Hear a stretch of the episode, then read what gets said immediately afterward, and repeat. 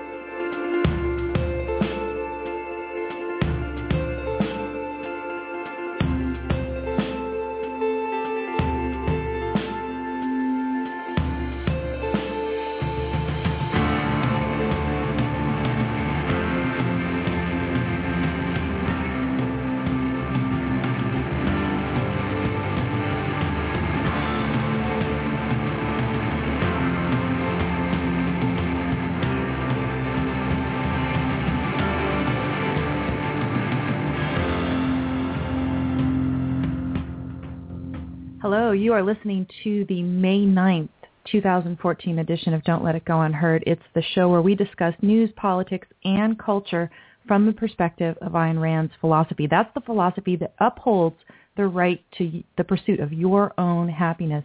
I'm your host, Amy Peikoff, and joining me here, as usual, in the studio is cartoonist Bosch Fawstin. Hello, Hello, Bosch. Bosch. Hello.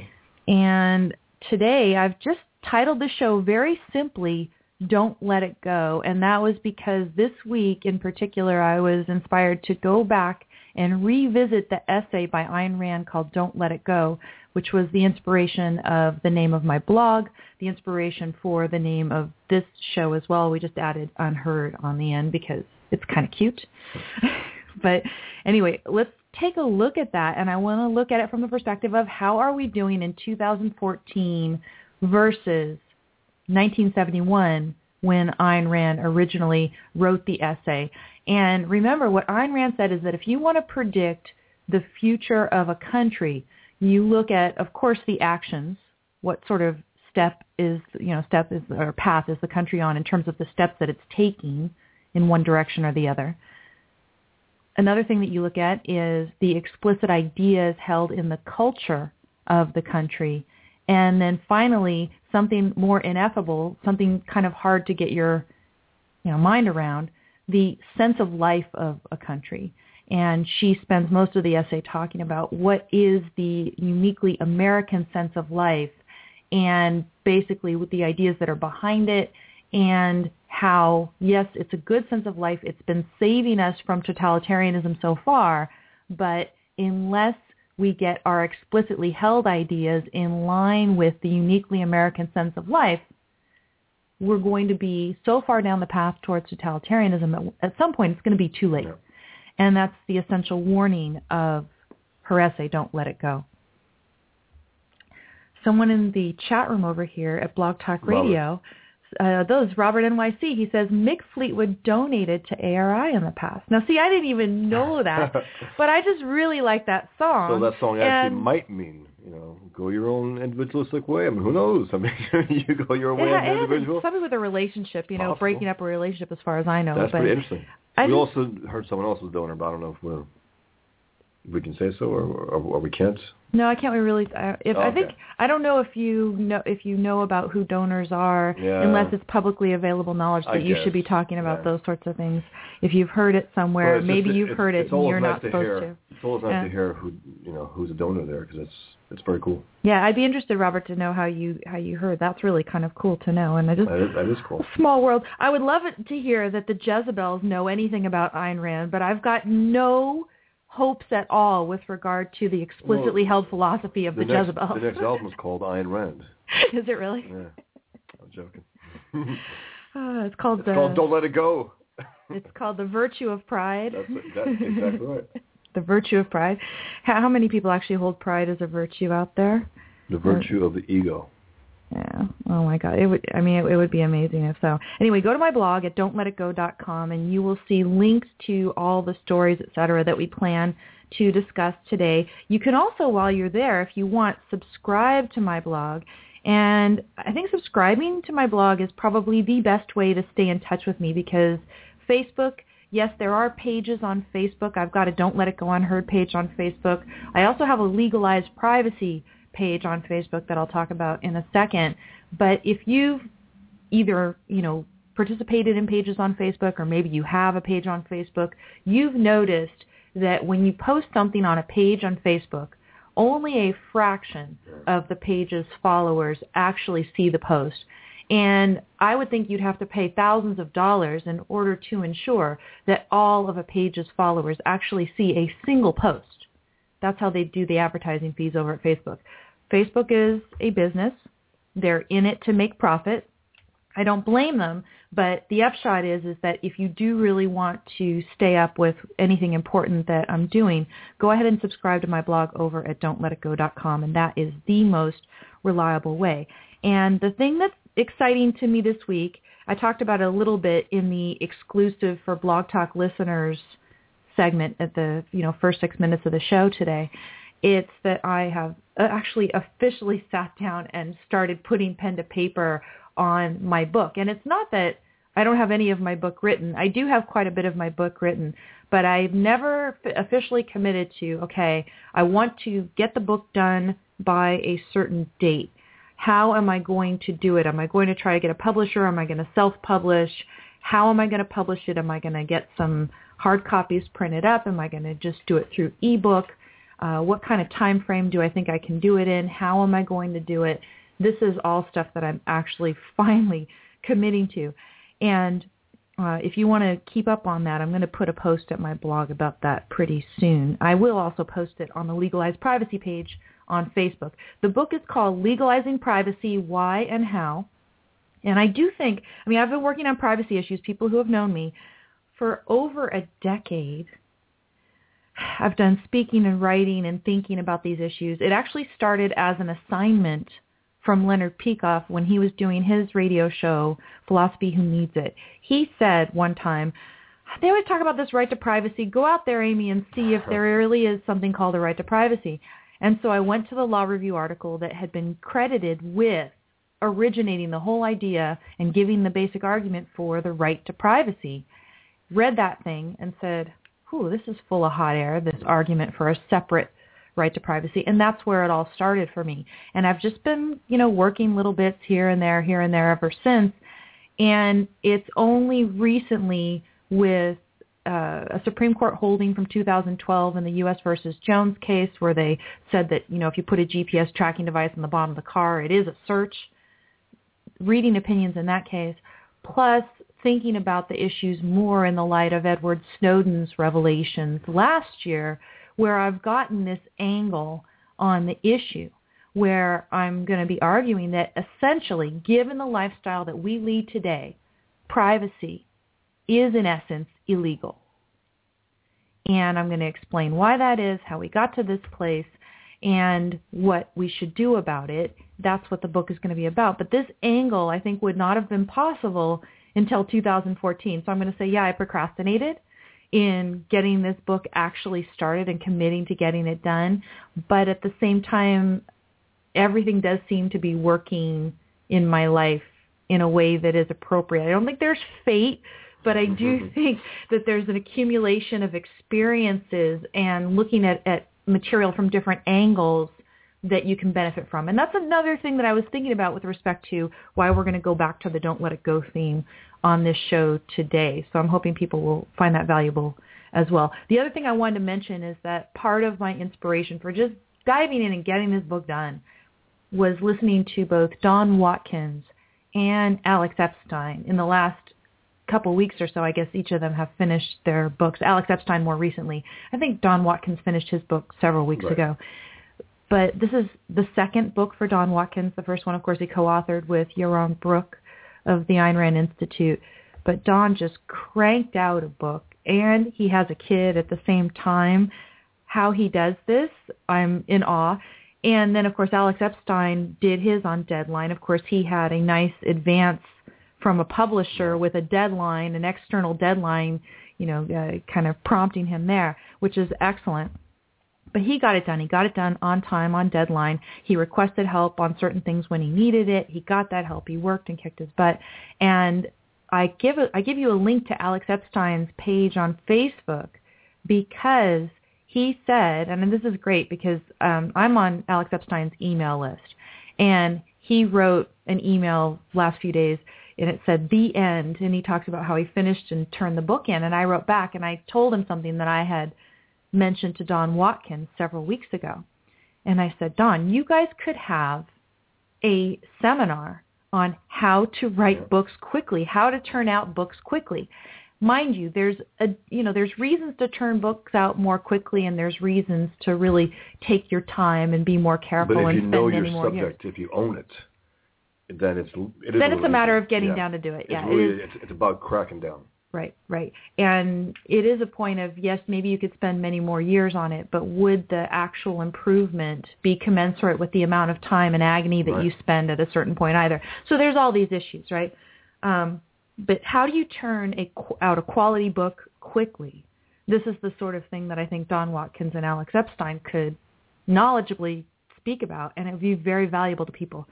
So then I saw Alex put a post on his Facebook page saying, I I don't know where when he's exactly going to post this, but he said this week he's going to do a podcast sharing all of the productivity secrets that he learned while writing a book from scratch in four and a half months and at the same time running his business, the Center for Industrial Progress, which he couldn't just leave by the wayside. I'm eager to hear what he has to say. Like I said, I haven't yet heard where he's going to post this, how, when it's going to be available, but I would highly recommend listening to that because here's a guy who just cranked out a book.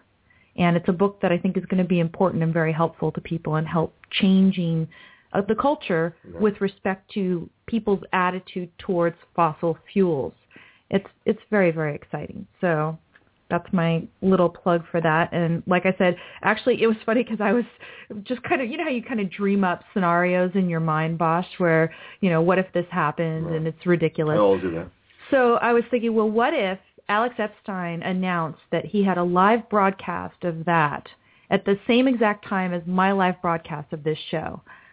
I was thinking I would be tempted to cancel this show and just tell everybody to go listen to his thing because I think it's that important. Many of us do have books inside us now, and it's just time to get down and do it.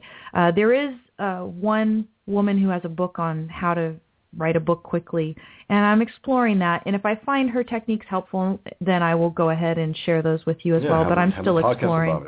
I'll have a pod, yeah, have a podcast about that. I just, just one thing also in terms of timing. Uh, we've been waiting on this one project, me and Amy, to work on together. It's been taking a lot longer in, in the negotiation stage than, than we, you know, expected to, which is why this is a good window, and why I might even dive myself into issue three of the Infidel. And I think this is he challenged you, you challenged me.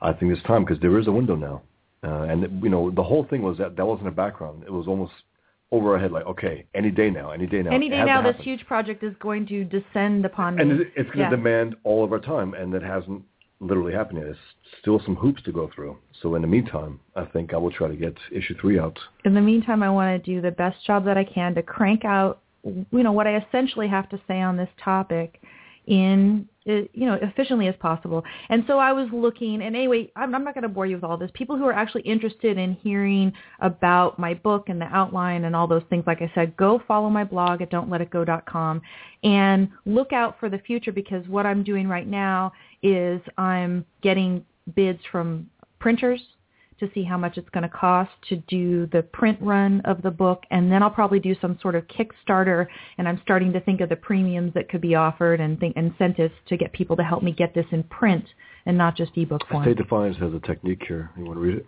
State Defiance is uh, well, and State Defiance I think has a little bit of book experience there. He Yes. says, I, "I always just crack open a bottle of Jack Daniels when I write.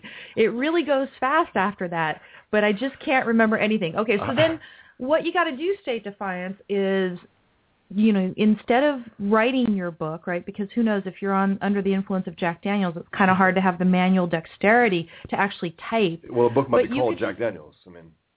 That's true. It might make its way into the book Right. and, and sort of uh, remember when you they they, they said if you if you played the Beatles records backwards, it had like satanic Devil, messages and stuff. So maybe there would be subliminal Jack Daniels messages in the book that you wrote under the. But anyway, As an aside, also, I just finished uh, drawing a children's book, which was very fun. Something completely different than what I normally do. No politics, no religion, no nothing, and it's uh, it'll be out I think by the end of the year.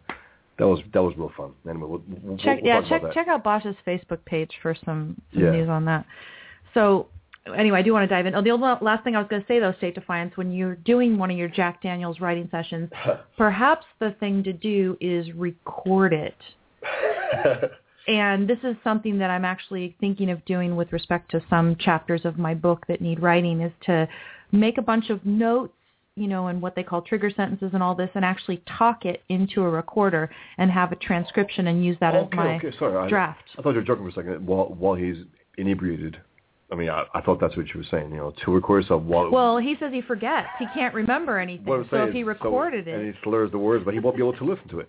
No, but that is something. I mean, uh, when I write dialogue, I literally say the words out. I say the sounds. If it sounds right, then I edit it based on that. I think it's important. For a nonfiction book, it's a different story. But for but, but for dialogue, if you if you say it and you you know, if if it sounds legitimate, then you keep it. If you say it and it really sounds hokey, then even though I got a lot of philosophical battles going on, so it's it's tough to tell sometimes. The interesting thing, though, is the talking your book method for the entire book is recommended only for a nonfiction Oh. book.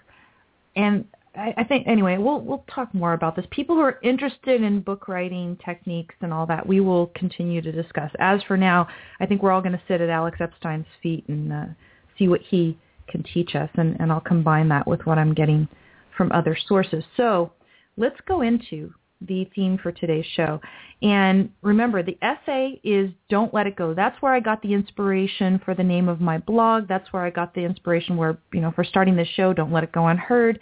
And in the essay, Don't Let It Go, Rand says, hey, we want to predict the future. We want to know what are we in for? Are we going to continue to go down the road to totalitarianism or are we going to find a peaceful way to escape another dark age?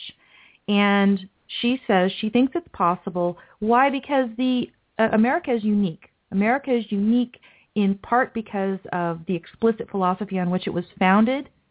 It was very, very good, although there were some errors. But more importantly, the American sense of life in which the American people implicitly held such good ideas for such a long time, that was there to save us from totalitarianism for many, many decades. And so the question really is, where are we now versus 1971 when Ayn Rand wrote this essay, Don't Let It Go? Again, the essay is in the book Philosophy Who Needs It. I've got links to the various versions of the book that you can get at Amazon and at iBooks over at my blog at don'tletitgo.com. But she says what you have to do if you want to predict the future of either an individual or a nation, you look at the following things. You look at the course of action. What actions are they taking? the conscious convictions, and the sense of life. And sense of life is this very abstract kind of woozy sounding term, but what it means is this emotional, subconsciously integrated appraisal of man and existence. What do you think at the deep subconscious level overall about the nature of man, about his specs for success in the universe. Is the universe a benevolent one or is it one that's waiting to harm you at every you know, turn in the, around the corner and stuff. These are the sorts of things that you have to think about, and it's that sense of life that can either help you or hurt you. And this is the thing, it's something that's held subconsciously. And it can either reinforce your conscious convictions and it can be in line with your present course of action or it can contradict those things. And so in America, what we've seen for many decades now is a continual decline toward totalitarianism. And as Ayn Rand noted in 1971, we've seen a culture that is either non-existent or completely defaulting and doing the opposite of what a culture is supposed to do. Because what has our culture been? Our, our culture has been anti-reason Yep. for many decades. And so what have we had? We've had a sense of life that still upholds Americans' efficacy, you know, that we are independent entities, that we don't take garbage from anyone, that this has been there in the background held implicitly, and that has been the thing that has saved us. Um, in terms of the dominant ideas in the culture, they can be determined by a ma- majority, but here's something that stuck out for me today when I was rereading this essay. She says, if a country is free, if a country is free, the dominant ideas in a culture, and again, that culture, the conscious convictions held in a culture, the dominant ideas, those ideas can also shape the future of our country. She says, yes, of course, those can be determined by a majority. And if you had to go by a majority today, ugh, No. God help you. But she says, if a country is free, then the dominant ideas of a culture can be determined by a combination of persistence and truth. Yeah. If all of us keep doing what we're doing in order to demonstrate why we think these ideas are right, and so long as they're true, if we persist, then you can determine the dominant ideas in the culture. You can have a very motivated minority who is in possession of the truth, and they just keep going and keep going and keep going, then those ideas can become the dominant ones. And I, I'm thinking, you know, I'm, I'm fairly optimistic based on what I looked at today when I was thinking about my, you know, all these different elements. So let's let's get into this now. In terms of the sense of life, she says that a dominant majority is going to share the essentials in various degrees of the nation's sense of life, and we're going to try to ask on all the different parameters what the sense of life is today. Sure. In terms of that, which makes up truth, uh, there's an outright war against truth today. Outright. To make evil not evil, to make evil acceptable, to make Islam good, to make Obama seem good. Uh, every on every level, we're being told, and that's part of the war that's going on, and that's what we have to fight. And that's why the truth, though, that's the ultimate ally. I mean, what you know. difference does it make, right? What difference does it make? What difference does it make, the truth? But there is a very vocal minority now that believes that the truth is important, and I think that that is a very good sign. In 1971, here's Rand evaluating, you know, evaluating what was going on at the time. Political trend was pure statism, and I would say that the political trend, uh, in terms of what's actually happening in politics right now, it's still true today, although we're seeing little blips of resistance in politics, Right. little blips. But the trend still is towards pure status, you know, Well, statism. also- Obama's going around selling his egalitarianism, income inequality and now garbage. with both this week. parties have been taken over by that in a lot of ways. Even at Yeah. that time, uh, there were. I mean, Nixon was a statist, and others were, but not to this extent.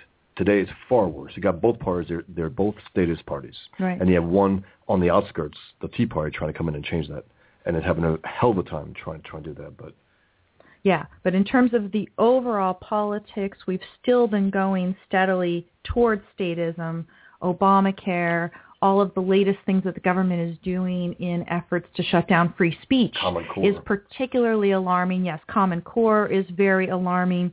So I would say we're still going down that path. In the culture in 1971, Ayn Rand said that it was worse than non-existent. She said it was operating at below zero hmm. to obliterate man's rational faculty. And I was asking myself today, is that really still true that there's really nothing significant in the culture to fight the anti-rational movement? And today I actually think there is. We have the Tea Party. Yes. We have opposition to Common Core. And we also have the influence of Ayn Rand. no, Uh, not to mention the high tech industry has happened since 1971 and I think has helped to bring some good ideas explicitly freedom into the culture that did, Yeah. that weren't there to though. So I, I would say culturally, the trend today, even though it might still be pretty negative culturally, I would say that the trend today is positive, and I find that heartening. So I'm going to see if you guys agree. If you want to talk about this, please call me at 760-888-5817. Again, that's 760-888-5817. Also continue to participate here in the chat room over at Blog Talk Radio, and we'll continue the discussion in a minute.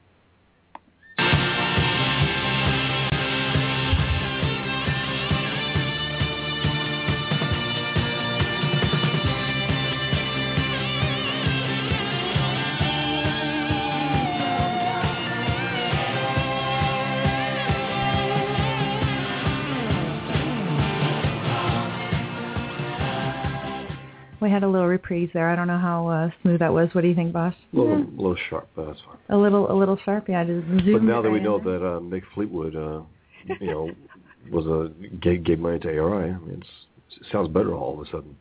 I, mean, I always like this no, no, song. no, I've had this hold on, my on, iTunes forever. I have that on my iTunes, no doubt. Just as a as a whole band, I, I don't know. I, I like a few songs here and there, but yeah, that's that's really cool. I I had no idea. Now, isn't this one of the few Fleetwood Mac songs that you do have in your Yeah, iTunes? What are the exactly. ones you have? I think another one um, with Stevie Nicks. I think one of uh, what's it called? Landslide. I think it was about Reagan's win, and uh, uh, that's what it's about, right? About Reagan's landslide. And joking. Dusty over here in the chat room, Blog Talk Radio says, positive, not here. Most people are trying to learn German. I don't see that actually. Not myself. Anyway. I, I actually, I think the trend overall is positive, but I'm going to go ahead and make more of the argument for that after we have the break. Uh, Maybe this Dusty is trying to learn German.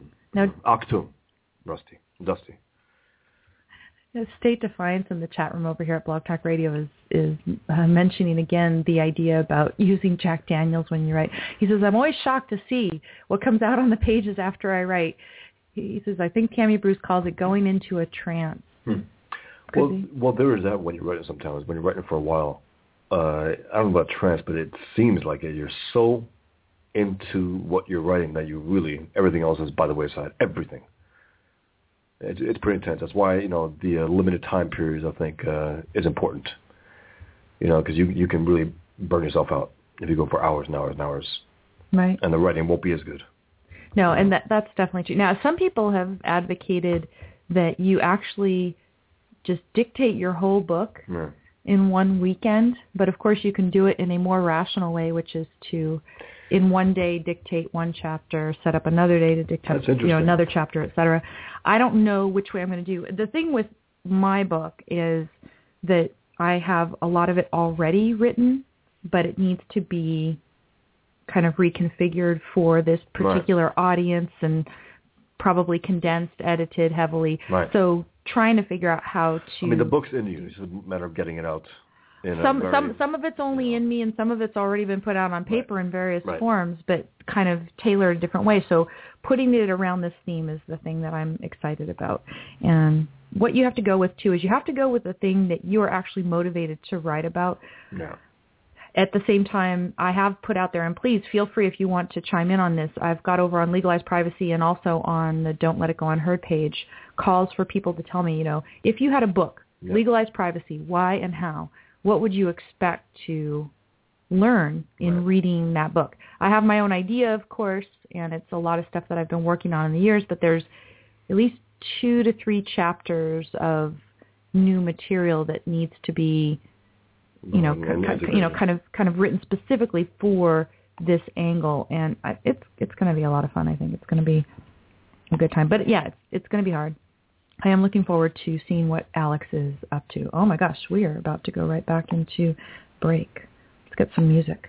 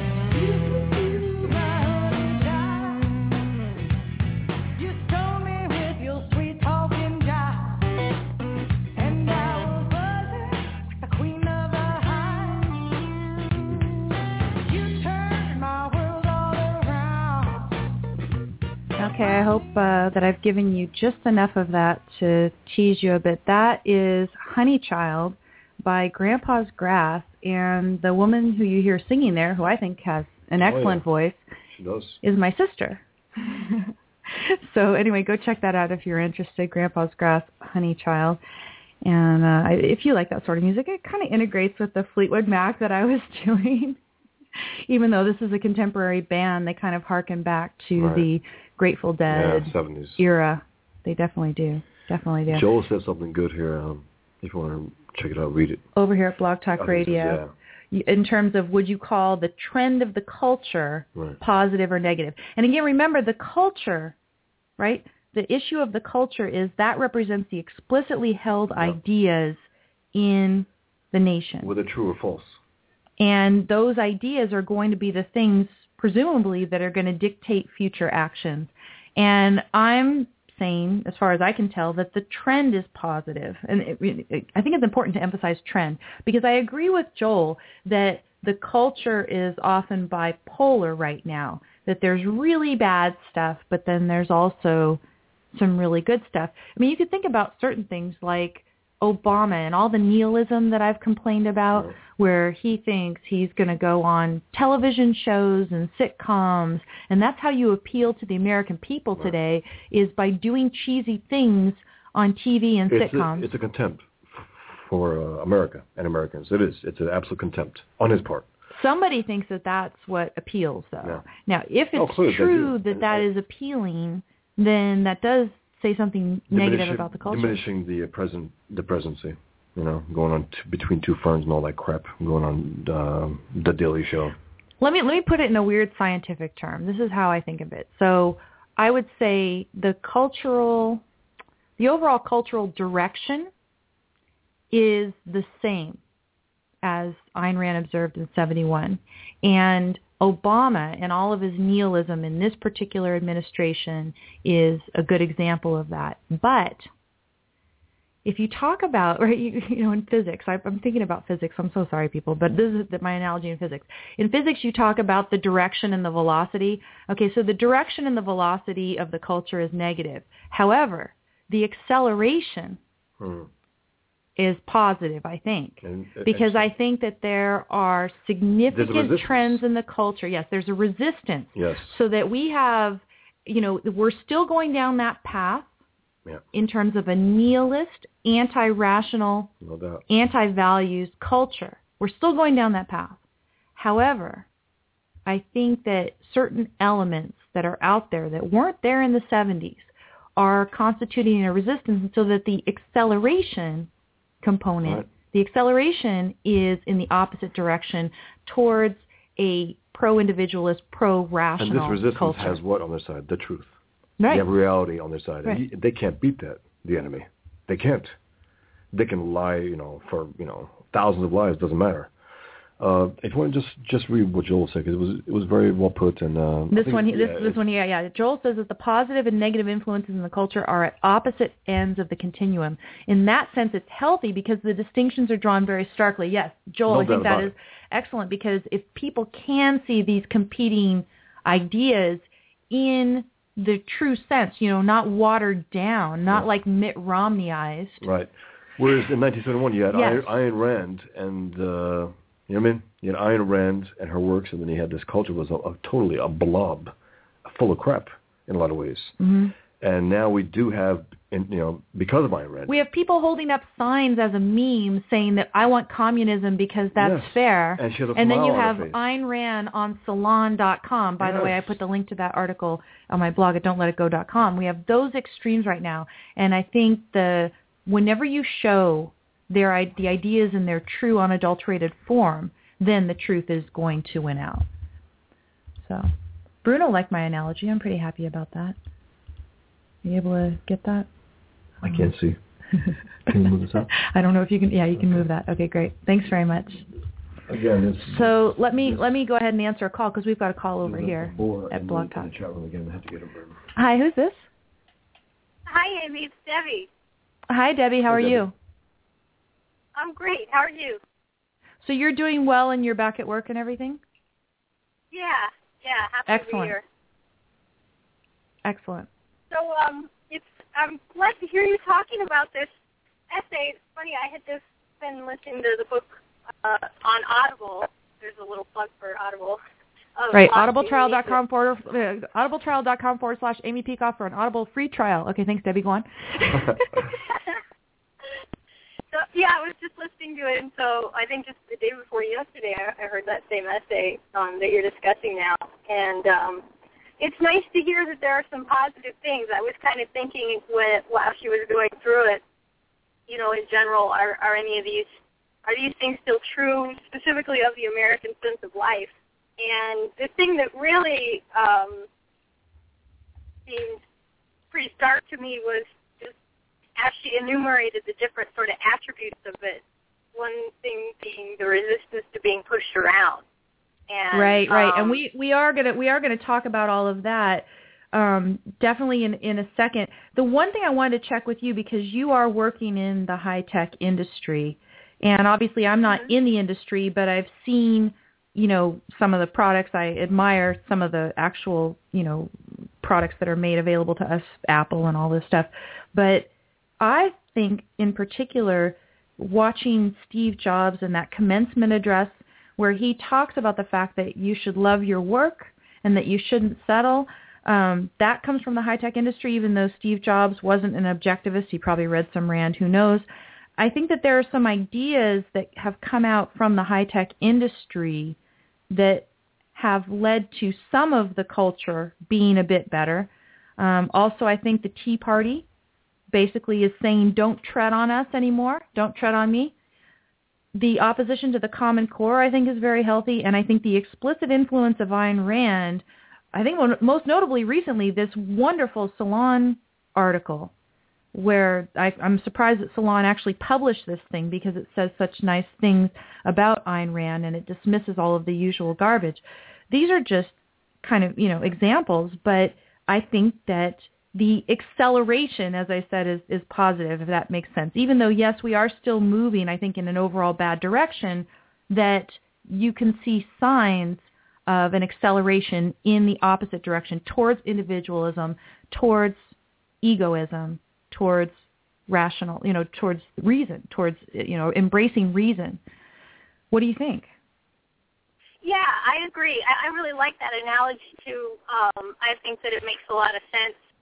Um, and yeah, I I see that. The I think you're right. Like we're definitely not. I mean, we've got things like Obamacare that we didn't have since 1971.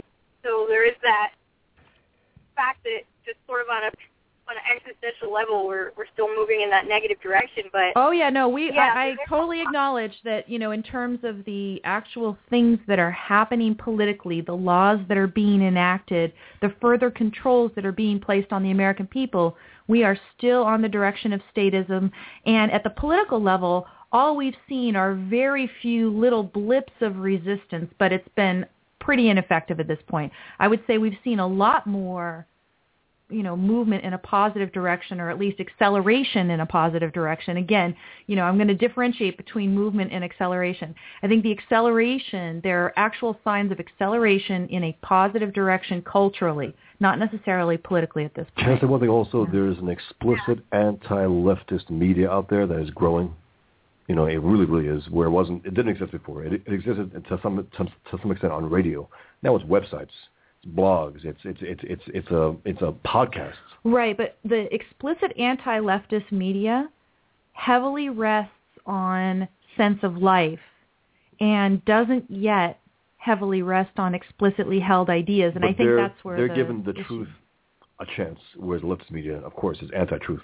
No, but they're giving the truth a chance to be aired, whether it's it's it's, it's from objectivists going Right, on those shows. Right, right. It, it's more open. they're open to people like us Yeah. who know the correct ideas and who know the truth about situations. And yeah, they're just open to the truth. They are open to They're the truth, open and to the that truth, is, yeah. believe it or not, that's a big difference. No, it is it is a big difference. It's. So so that's kind of, you know, the culture, right? But then what we do need to turn our discussion to is the issue of sense of life and how is our sense of life holding up? As Joel mentioned here over in the chat room at Blog Talk Radio, we've been subjected to decades of progressive education, which has probably done a lot to erode the you know uh, the sense of life of Americans. Also, just decades of the glorification of irrationality in the culture. That, as I said, I think we're changing our direction with respect to that today. But people who are around today have been subjected to decades of the glorification of irrationality, and that's got to have its effect on the It was- sense of life too. It was meant to kill the Americanism within Americans. You know, Mm. the young ones get to their minds quick, kill any kind of Americanism that they had left. Oh, Yeah, no, no, it's fine. And so when I was looking at this essay, there's five different sort of examples. You know, Ayn Rand says it's kind of difficult to explain what the sense of life is, but there's five different sort of examples that you can give where you contrast the European sense of life with an American sense of life. And so Debbie, that now that we're at that topic, I was going to ask you, which is the one of these that was kind of striking you the most that you were seeing some development in? Well, the resistance to being pushed around was was definitely one that I think is still there for sure, and manifests itself in the Tea Party um, mo- most most noticeably. Just um, like I was thinking of um, when it came to light that the IRS had been singling out groups like Tea Party groups and, and that sort of thing for uh, d- delaying their their ability to get like 501c3 and 501c4 status and that kind of thing. So in order to prevent them from having as much of an influence on the 2012 election, some of the leaders from different Tea Party groups who were involved in that, who were victimized by the IRS, were in Congress testifying, and there's a, a woman just kind of scolding Congress and and telling them, you know, I'm not a serf. You're here to serve me, not the other way around. Kind of how dare Right. you? Just totally proper attitude of righteous anger and, and um, fearlessly talking to them. And I really like that. I think that's a great embodiment of that resistance to being pushed around. It's that you would have a situation where a citizen it goes before this legislative body and just gives them a piece of her mind. And Right, and you know, um, I, I see in that example, it's a, it's an excellent example, Debbie. I see in that example two different elements that Rand talked about in the "Don't Let It Go" essay. One of them is the refusal to be pushed around. You know, she said that basically Europeans believe essentially that man belongs to the state. A European might criticize a particular state, but overall he sees himself as belonging to a state. Whereas Americans, they see themselves as independent entities. Uh, Rand said, quote, emotionally, an American has no concept of service or servitude to anyone, end quote. And in other words, and she said it explicitly in the essay, they don't like to be pushed around. Americans refuse this. But the other thing that that example of, you know, the woman testifying before Congress and saying, hey, you guys work for us. You know, we're not supposed to be, you know, slaves to you guys. The other thing is, is it expresses an American's attitude towards public figures and politicians, which is another thing Yeah. that Rand talked about in the essay, right? In America, what we do is, yeah, we go ahead and usually we'll treat these people respectfully at least, if they deserve it, but we give them the respect as equals who have accomplished things. You know, a government official is just another human being doing a job and they're either doing it well or they're not doing it well. Whereas in Europe, they seem to treat people as some sort of royalty and in, in effect, of course, in some places they do have royalty still existing. The, the the ironic thing though is that the current royalty, Yes. Kate Middleton, I actually Oh, tend to like her. No, I do, she, but what I'm she, saying she, is- she comes across as a as a person just like everybody else, but, right? but the Obamas, they bring up this type of, this type of attitude.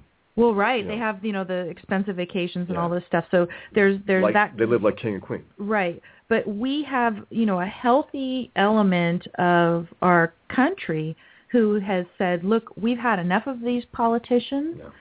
traipsing all over us. Yeah, politician is, is, is uh, it's a curse now. Right. And, and, and being willing to go before Congress and speak that way and know that you are entitled to speak that way. That is something that is uniquely American, Rand would say. So I, I think that that is uh, definitely a, a very good example. Yeah, and and by the way, you know, like Bosch, you made the point that the Obamas live like royalty, and that's true. Their attitude is that way, but I don't think most Americans, even on the left, I could be wrong about the left, but I just don't. Uh, definitely not on, not on on the right. Most Americans don't view the Obamas the way the Obamas view themselves. Oh, no, no, no way. not at all, not at all. Absolutely I mean, not. I would, No, I would. there, there's absolute contempt. oh, definitely. It- and it's, it's returned back back at them. You know what I mean? They- They have contempt for us. We have we have contempt for them. But but they're the ones who, who are in power. And he's he talks about inequality. Look look at where he lives. Look how many trips they go to. Look what he does. I mean that you know there's an absolute inequality between him and the American people. I mean absolute. Well, right. And then the other thing I was thinking about too, one of the things that Rand talks about again in the Don't Let It Go essay in Philosophy Who Needs It, she talks about the attitude towards money. And we don't really talk about this issue these days as much, but it used to be, you know, there was the new money and the old money. And the old money was money basically gotten either by inheritance or particularly by some special favor that you receive from the government. Right. And that old money was very respected and this this idea of royalty and the money coming from them. And the Obamas, as far as I know, they haven't done a real productive thing in their life. And they feel that they're entitled Yeah. to all this money and that their money is better than the Obama money become- of, of Bill Gates, of Steve Yeah. Jobs, How did Obama else. become rich? He became rich by having a terrorist friend of his, Bill Bill Ayers, write his first book. It became popular. It took off.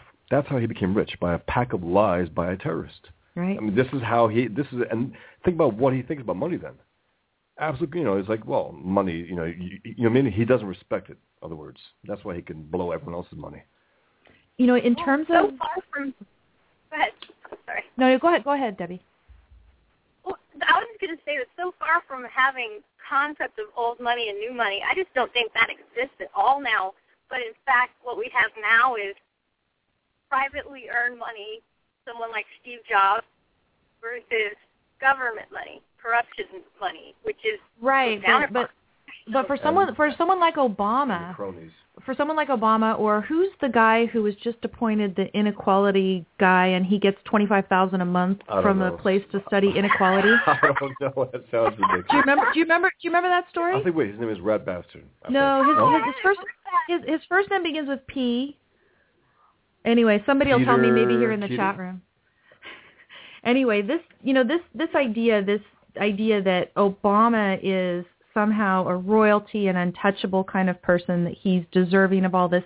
The establishment media certainly treats him that way, but there's a an increasing segment of the media that will treat him just like anybody else, any other person, and certainly the new media. The funniest example, of course, is Tammy Bruce, who calls Obama the jackass routinely Yeah. right? And she tweets to him too. I mean, she tweets the most disrespectful things, and I've sometimes followed along with her and tweeted some disrespectful things to Barack Obama. But that's an American, an American who says, look, this guy is doing wrong for the country. I don't care that he's the president of the United States. I'm going to go ahead and give him a piece of my mind. And that's something that is, it's, it's uniquely American the I would say the Obamas are in their own world. They have a little clique around them that are in their own world, and they have a lot of the establishment media who keeps way, uh, propping up this idea. Elliot idea. brings up this one interview by an Obama biographer who says that Obama is disappointed in the world. You know what I mean? Right. That- and that's supposed to be noteworthy. Oh, that's too bad. I mean, the world is not doing what he wants the world to do. Right. I mean, he thinks that the, that basically primacy of consciousness, that whatever like he what- whatever he has in his conscious mind, that that should be the way the it's world not being expressed works. by others. What yeah, the hell? and and you know he he's supposed to dream something up, and the And- world's just supposed to fall in and by the way, line. nobody is disappointed in him, though. The world is not disappointed in Obama. It's just that he's disappointed in the world. Right? Right, Okay. right. Every everything should have just gone the way. He Uh, go- figured out that a temperature room doesn't uh, doesn't Yes. do any good. Exactly. It's Paul Krugman. Stuart tells us in the chat room over here at What? Blog Talk Radio. Paul Grug- Krugman is the guy who's being paid twenty five thousand dollars per month to study equality. I mean, it, it, it just makes perfect sense in the world that we're living in. That, that this guy ha- has anything to say that anyone would listen to. I mean, look at him. Have you heard him? Have you seen him? No, not really. I mean, I He saw a looks- he looks picture like of a, him. he looks like a, a villain from I- Ayn Rand's novels, Right. and he and he, Oh, and he, and he speaks like that. oh, yeah, he's He really does. terrible. And his name even Krugman. You know? Yeah, but you know the the the new money old money thing I think does come up a little bit with Obama. I mean Obama holds this idea, but now the the old money is the idea that it's okay if Obama or Krugman or other people on their side of the issue have money. And in fact that's essential in order to do the right thing in the world. It's okay if Al Gore has the hugest carbon footprint known to mankind so long as he's on the right side of the issue and he's out there supposedly pretending that he's doing something to save us from the evil, what is it called now? Climate disruption. I don't know. That's But- what it's called this no, week. Climate disruption. the worse it gets reality, the further he goes into unreality with the, with the, with uh, global warming. Now that's it, that's his main shtick right now. Inequality didn't really go over too well because he was trying to push that. He goes uh, global warming because global warming means anything and everything now. It means global cooling, global warming, whatever it is, and that's his stick right now to go into the unreality of global warming. Right, exactly, exactly. Mark over here in the chat room at Blog Talk Radio is actually he was commenting to somebody who was not so well, some good. actually yeah, we'll have to get rid yeah. of. But in any event, uh, said that Michelle Obama has a staff of over 40. Hillary had about three. Laura Bush had a staff of one. And I think what this tells you again is that we have been, in terms of actions, the actions of the nation, and in particular the actions of our commander-in-chief and their administrations and families, we've been moving in the nihilist direction. We are continuing to have steps taken in that direction. But I think in the culture, again, I really do believe that you can see an acceleration in the opposite direction. Do you think I'm just a Pollyanna, Debbie? No, I think that what you're saying makes sense. I'm, I'm glad you're saying it because it's nice to hear something positive. You know, one can get so immersed in the negative things that are going on because you can't not pay attention to them. I mean, if somebody's mugging you or something, you can't just ignore it and everything's going to work out.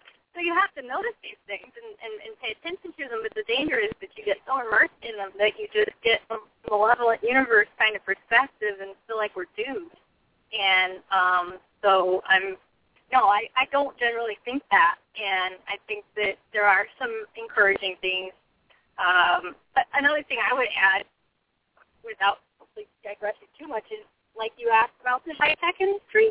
It's a wonderful environment. Um, it really Right.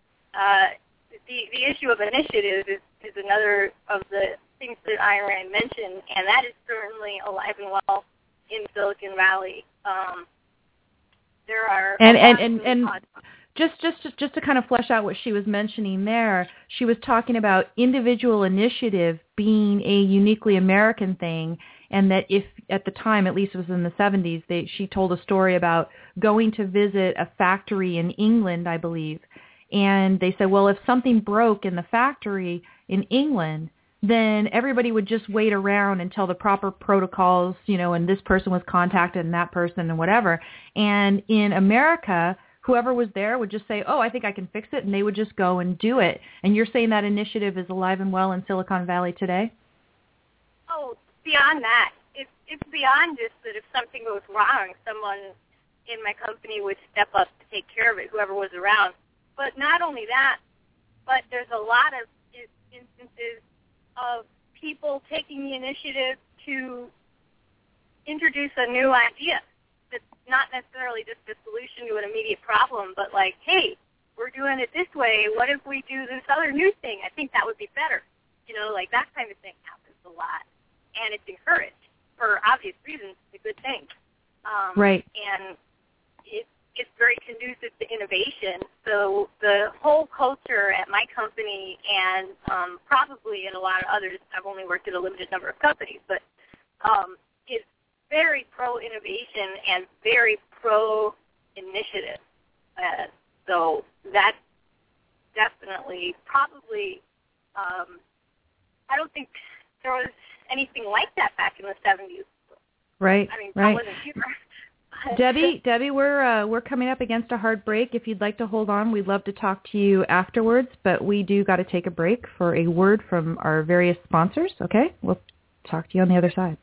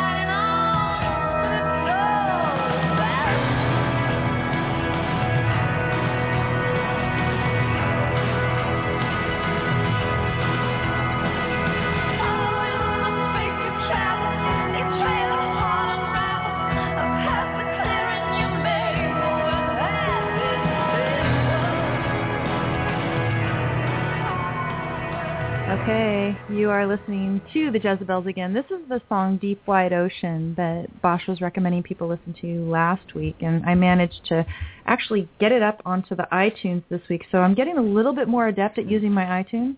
I don't know that every break is going as smoothly as I would like, Bosch, but what do you think? I think it sounds fun.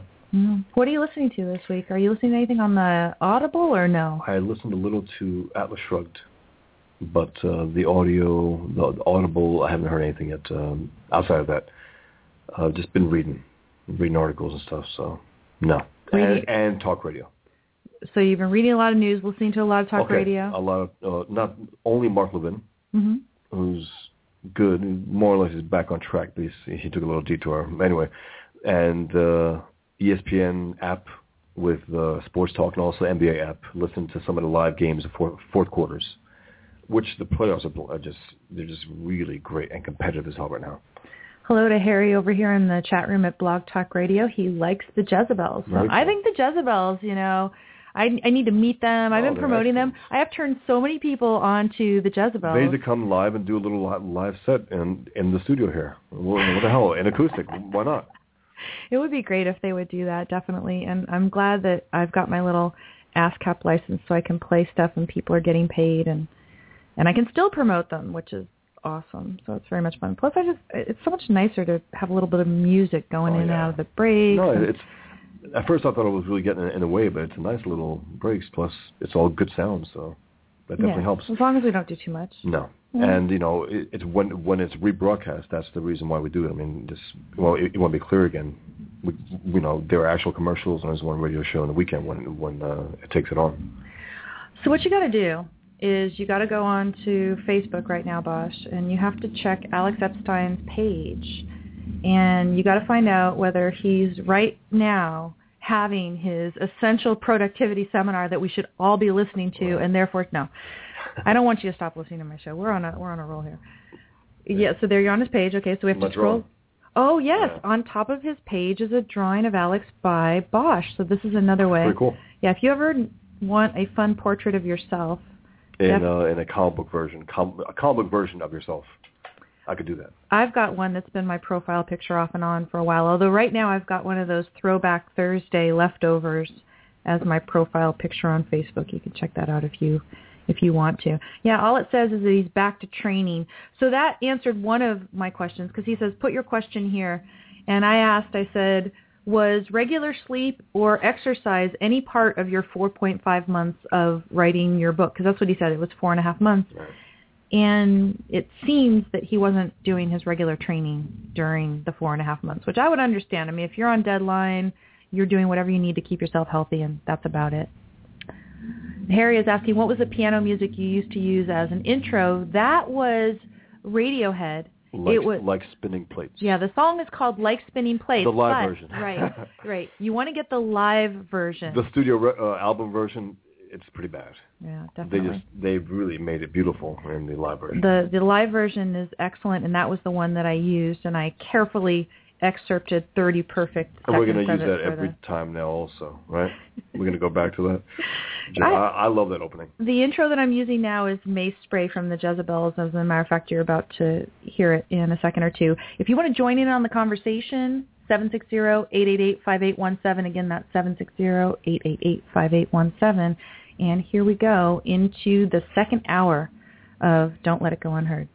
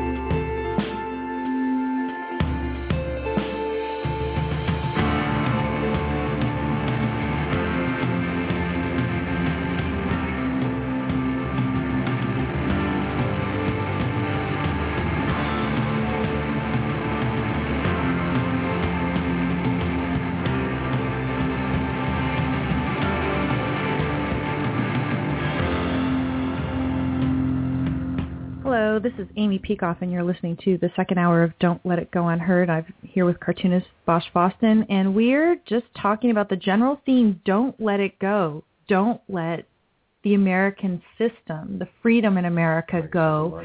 And in particular, don't let the American sense of life that has been keeping us from totalitarianism, don't let that go away.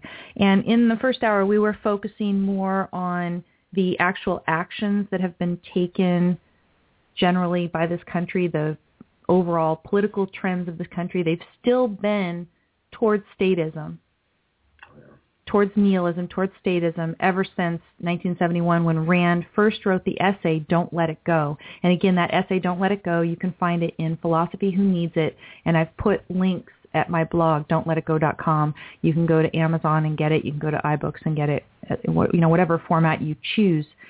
Um, of course, you can get it through Audible as well and listen to it. Audibletrial.com forward slash Peikoff. Okay.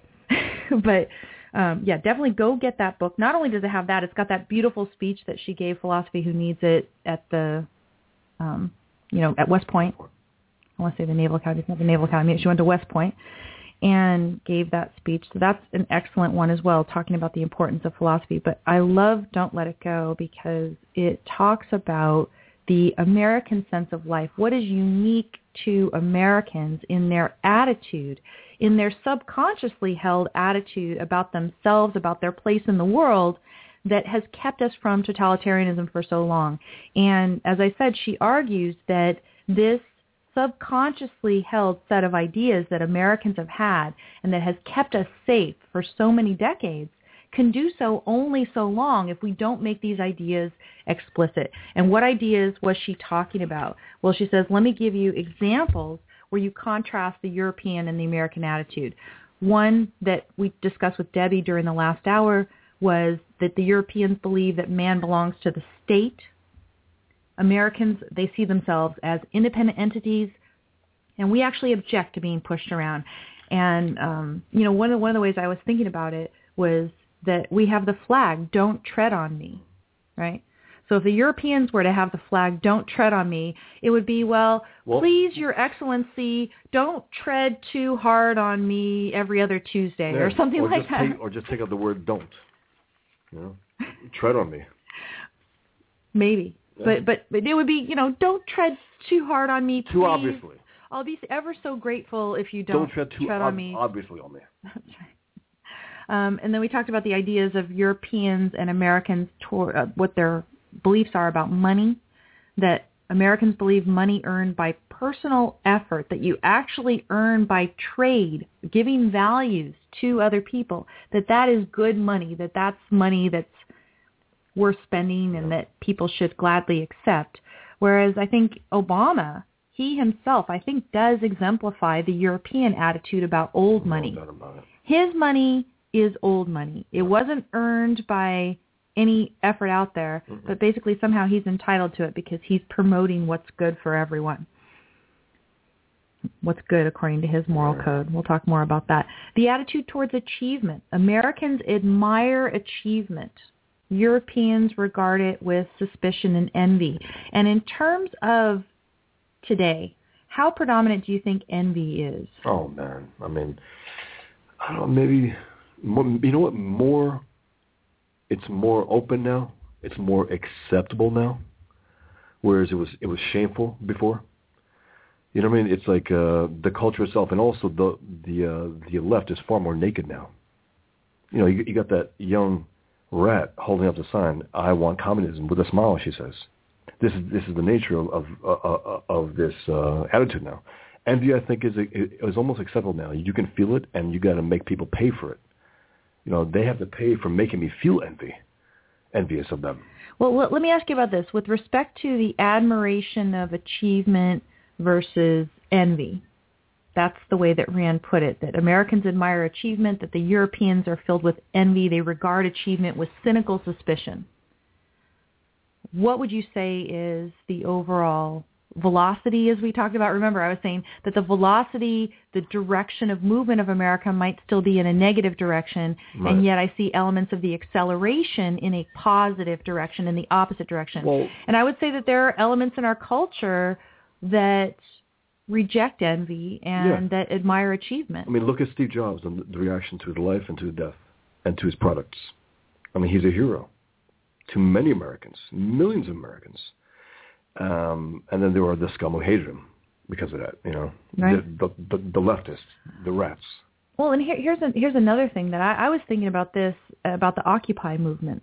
Mm. I saw the Occupy movement as a real test of how far they could get with envy Yeah, as they died. the primary motivation. that- and the Occupy movement, It I- there's not much to it out there. No. There are still, like I said, I just saw this meme going around But- Facebook. This woman's holding this little placard saying, "I want communism because it's fair." You know what I'm saying? No, it's like the But- the acceptance, the normalization of envy to express it openly is far more today than it was back then. I think there was still a shame attached well, to it. that goes that goes back to what Joel said in the chat room over here at Blog Talk Radio in the last hour, you know, the first Yeah. hour of the show.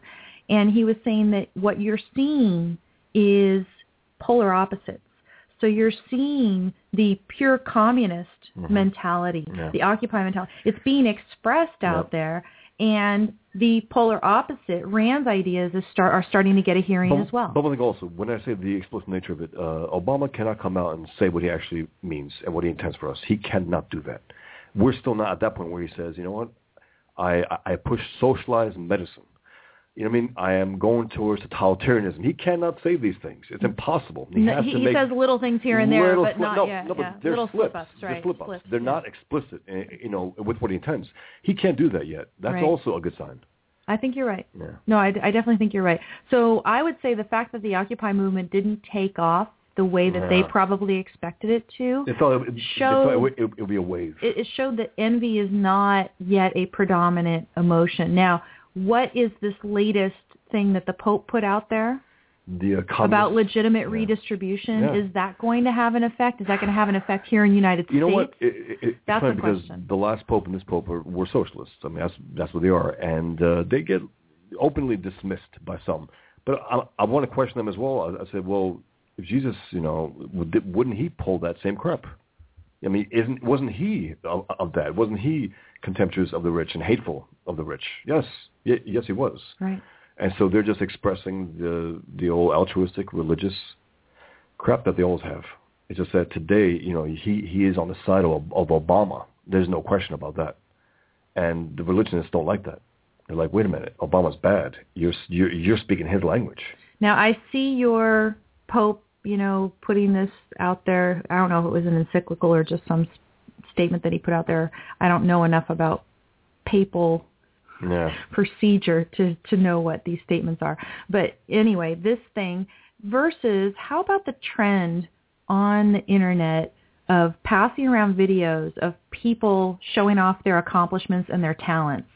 So you see kids who are fantastic drummers at the age of 3 or you see people who they look just kind of homely and there's nothing about them and then they belt out with a wonderful voice on stage and you admire talents and achievements of people and people pass these videos around and they go viral. Yeah. I think some of that shows that we do admire Yeah. achievement that we're not so much consumed with envy. But uh, you know, this is an open question and these are the kinds of things that we need to ask. How much is envy a predominant emotion felt by Americans in the culture or how much is, are we really more inclined to admire achievement of others as opposed to be envious Just- of it? I think Obama was president also because of that attitude. I think a lot of people voted for him to say, you know what, good. You know, to hell with We're gonna get ours Yeah. or whatever, yeah. Exactly. That that was part of voting him in. so yeah, so overall in terms of the actions, but then versus what you know, again, I keep going back to this this metaphor, which is the idea of a particle's velocity and direction versus its acceleration. And I think we there's a good argument to be made, and I bet I could get Yaron Brook to agree with me that the acceleration in the culture is positive, even if the velocity and the direction is still negative. And to me, that means that there's actually hope. Let me get through a couple of these factors, and then I want to take some calls. We have a couple calls waiting over here at Blog Talk Radio. Uh, one is that, or this is actually number four on our list. Number four is the attitude towards public figures, and Debbie and I were talking that, about that in the last hour. Americans, we treat our public figures and our politicians with respect usually, but Benefit it's of the doubt. Yeah, but it's but it's the respect that we give equals. We feel like they are just Yeah. human beings, just like we are. They've achieved things. We probably admire of them sometimes and stuff, but we call them by their first names. We call presidents by initials. You know, Rand points out. Europeans, on the other hand, they see like you know these pol- these politicians or these public figures are some sort of royalty. Yeah. And in fact, sometimes they don't admire the achievements of their cultural figures until they've been knighted. Yeah. So I was thinking of Elton John. Elton Right. John, a tremendously accomplished performer and songwriter until he was Sir Elton John. uh, you know, so again, I, legitimized. Yeah. what do we have today? Today we've got the establishment media treating Obama like some sort of royalty, but we do have the new media where there's a lot of rebellion against this. And I would say again, I think that the overall acceleration is positive. Maybe even the trend is positive given the small viewer ratings for the mainstream media Right. outlets True. and the the fact that the ratings for even Fox News, which is The readership better, for New York Times half of what it was a number of years ago. Half. yeah. So you might even there say that the trend is positive. Not I don't even have to just look at acceleration. We'll we'll see how that goes as time goes on. And then finally, there's something called social atmosphere that Rand discussed, and she gave the example of a European who visits America and who says that someone who is wealthy or well known would be embarrassed to go to, for example, Target or Walmart. Uh, in Europe, she said that they have different stores for different classes of people, and that you would basically destroy your reputation if you went to Walmart or Target, which is not true here. And Rand says, you know, we go to these places. Uh, Rand writes this. She says, a European on any social level lives emotionally in a world made by others. He never knows clearly by whom, and this person um, basically accepts his place in that world, and that's all he does. He sees, you know, he uh, he just seeks or accepts his place in this world that's made by others, right? To his position. Americans' attitude, by contrast, says uh, Ayn Rand, is expressed by a line from the poem The Westerner by Badger Clark. And you've probably heard this one before. It is, the world began when I was born, and the world is mine to win. That's the attitude of Americans, she says. Americans also are more habitually happy than in Europe. Europe, Rand described, at least as in 1971, was engulfed with mysticism, lethargic resignation, a cult of suffering, the idea that misery and impotence are man's fate on earth. End quote. And with they're bringing in uh, Muslims, millions and millions since the 70s, it's even worse now in Europe. Probably, You know, at, at, at that time is when they started to bring them in. right? And one, uh, an imam said, we will conquer you by the wombs of our women, you know. That's what he said. And in a lot of ways they have. Well, eh, you know, here here's another thing to think about, right? I would say there's still a lot of good element of the American sense of life alive and well here, and it is operating and helping us in in addition to some of the explicit ideas being changed. I think the explicit influence of Ayn Rand is starting to have an effect. And like I said, it's the acceleration effect. It's not necessarily that we're going in the right direction yet, but you can see that the acceleration is in the direction of individualism, Yep. egoism, She's rational us. self-interest, reason. She's armed us t- to the teeth. She has. Just we have to, you know, get out there. And, Well, and, and I do. I think I think that it is having its, its effect, and we'll see how time goes. The other thing to think about too, though, is the sense of life among people who explicitly hold Rand's ideas. right. And that's a little bit trickier because as we were talking about with Debbie earlier and you said you've been reading a lot of news Yeah. this week, I think if you are looking at the actions all the time, if you're looking at the actions all the time Yeah. and you see that the trend is still towards statism, it is hard Yeah. to maintain the positive sense of life True. encompassed by all these ideas Yeah. right? The But- the idea that exists. that you are capable of achieving things, Right. that you're worthy of achieving, And that's and that's part of also I think that you're just as good as other people. That you know you have the right to criticize Obama and evaluate and judge him and reject him and and and reject him as being metaphysically important in any way, right? You know, he, he's not of significance. All these kinds of things. I think it is typical of objectivists sometimes to get mired in the trend and not necessarily retain the sense of life. And even though we are giving ourselves the job of explicitly spreading the right ideas, it's hard to maintain the sense of life that's consistent with those ideas if you don't, you know, be careful about letting all this stuff in from the culture. But you know, we have to recognize where we are at the same time. Yeah. We can't we can't get beaten by it, but we have to see it. We have to read it. We have to come across it, and fight it. We Say have- this is dead wrong, and here's why. Exactly. We have a couple calls over here at Blog Talk, so I want to see if we're on the right track. Hi, who's this? Hi, it's Tom. Hi, Tom. Okay. Um, one of the things, well, I have two things I'd like to mention. Uh, one is that you are not differentiating between the academic and intellectual elites and the common people when you're talking about the culture. And they're two different groups entirely. Uh, the uh, academic elites, the intellectuals, the artists that are behind uh, collectivism so much so often are greatly resentful that they're not given the special uh, consideration dispensation that is common in Europe. Right. And so you have to differentiate what are the attitudes of the American people and what are the attitudes of these irrational uh, academics and intellectuals that are pushing this uh, irrationality.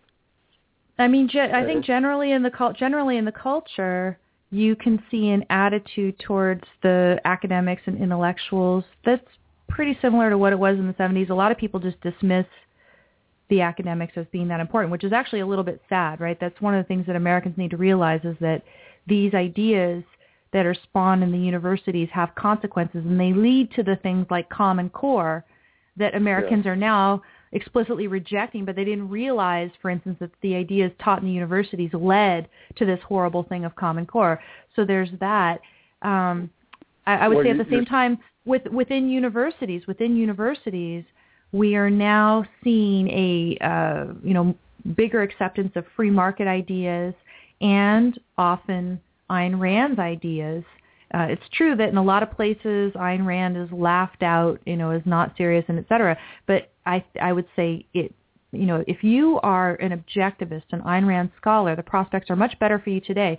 Look at this guy who just published on Salon. He is a philosophy professor, I believe, at DePaul University, and he's writing this eloquent piece where he shows that he actually understands objectivism, not on a superficial level, and he's there. How does this happen? I, this would not have happened 10 years ago, I would Absolutely say. not. Absolutely not. Well, So no, I- I- years I- ago, I don't- he would I don't have know been that, screaming um, hostility. What would you say? And 10 years ago, he would have been screaming hostility, or someone else would. Right. if he's a college professor. I mean, you know, I remember when I went to a college a long, long, long time ago. Uh, professors were very, very hostile to the very suggestion. I mean, they'd get emotionally disturbed. Yeah, some some definitely did. So I think, you know, in terms of academia, we're seeing the same sort of again, you might say in general some of the trend might be towards increasing irrationality and nihilism and statism in, in terms of the ideas that are espoused in our universities, maybe the overall trend, but the acceleration back towards free market ideas and even explicit you know, teaching of, of Ayn Rand and objectivism to an extent we haven't seen in the past. So I, again, I would say that the same thing applies. What was the other thing that you had, Tom? The other thing you were mentioning about recording and then transcribing, and I wanted to suggest you consider software called Dragon Naturally Speaking. It's supposed Ha- to be 99% have- have you been- have- Have you been using it recently? Uh, not recently. I have, uh, well, I had XP and Comcast has a program that will allow them to break into people's computers, and I have all sorts of viruses, and I had to decide, you know, it's cheaper to go buy a new computer than pay horrible. the expense of getting that cleaned. Yeah, it is. Yeah. But anyway, I have uh, the new. I was using Dragon Nine, so I have uh, version 12 now. And from just from using nine, uh, I would say, yeah, it's it's it's pretty good. Uh, like they say, it starts off right out of the box. It'll get 99% accurate. uh, transcription, and Well, you know, you know what? is- Um, I, I, you know, I thank you for the suggestion, and I'm going to go ahead and, and uh, just answer you here a little bit off air. I thank you for the suggestion. I will check it out, Tom. But um, what I think what I might do is just record myself if I'm going to do this, because if I saw the text coming on the screen and I saw there was a little error, I'd, I'd be tempted to edit. And that's one of the things that the, the reason people like this method of, of talking your book, so to speak, is that you won't feel like you have to edit as much. You're just going to let get those ideas out. And that's one of the things that people have a hard time with when they're writing is just writing and letting mm-hmm. it go and not editing Right. at the same time, which they're tempted to do sometimes if, if they're typing. So thanks, Tom, for calling in. We're going to check out the next caller here. Hi, who's this? Hello? That has to be Robert. 'cause, I hear a siren. Hi- Maybe. hi- yeah. Hi, Amy Bosch. Yeah, something's going on here. Uh, once Maybe again, Isn't there always No. something going on? There's always. It's probably about twice an hour that I get uh, sirens. Uh, tw- 20 hours a day. Too many hospitals. Too many. Too many precincts. Too many firehouses uh, in my neighborhood. So, anyway, on to the topic, right? Yes, definitely. So I, I this is one of my favorite uh, articles by Ayn Rand. Um, Don't let it go because it is so positive, and the, the distinction between America and Europe was, to me, it was so much greater back then than it is now. And I think this last election was the closest we've come to being Europeans, because basically the choice was uh, complete you know government running your life compared to much less uh, government running your life. And uh, the you know the the voting public went you know went with, uh, with after four years of obvious evidence of of what Obama was like they still went with him. And that was really to me really disheartening. And I, and I just felt like uh, in too many ways we've now become Europe Right, right. No, I mean, I think again, that's true in the sense of that's the path we continue to go down. But nonetheless, I Mhm. do think the I do think the acceleration is in the opposite direction. So I'm hoping to have that argument with you, Robert. We're coming up against a break here, so will you hold on and we'll continue our discussion after the break? Oh yeah, sure. hmm Okay, great. Thanks very much, Robert. Again, if other people want to call in and talk about this, 760-888-5817. Again, that's 760-888-5817, and we'll be back in a second.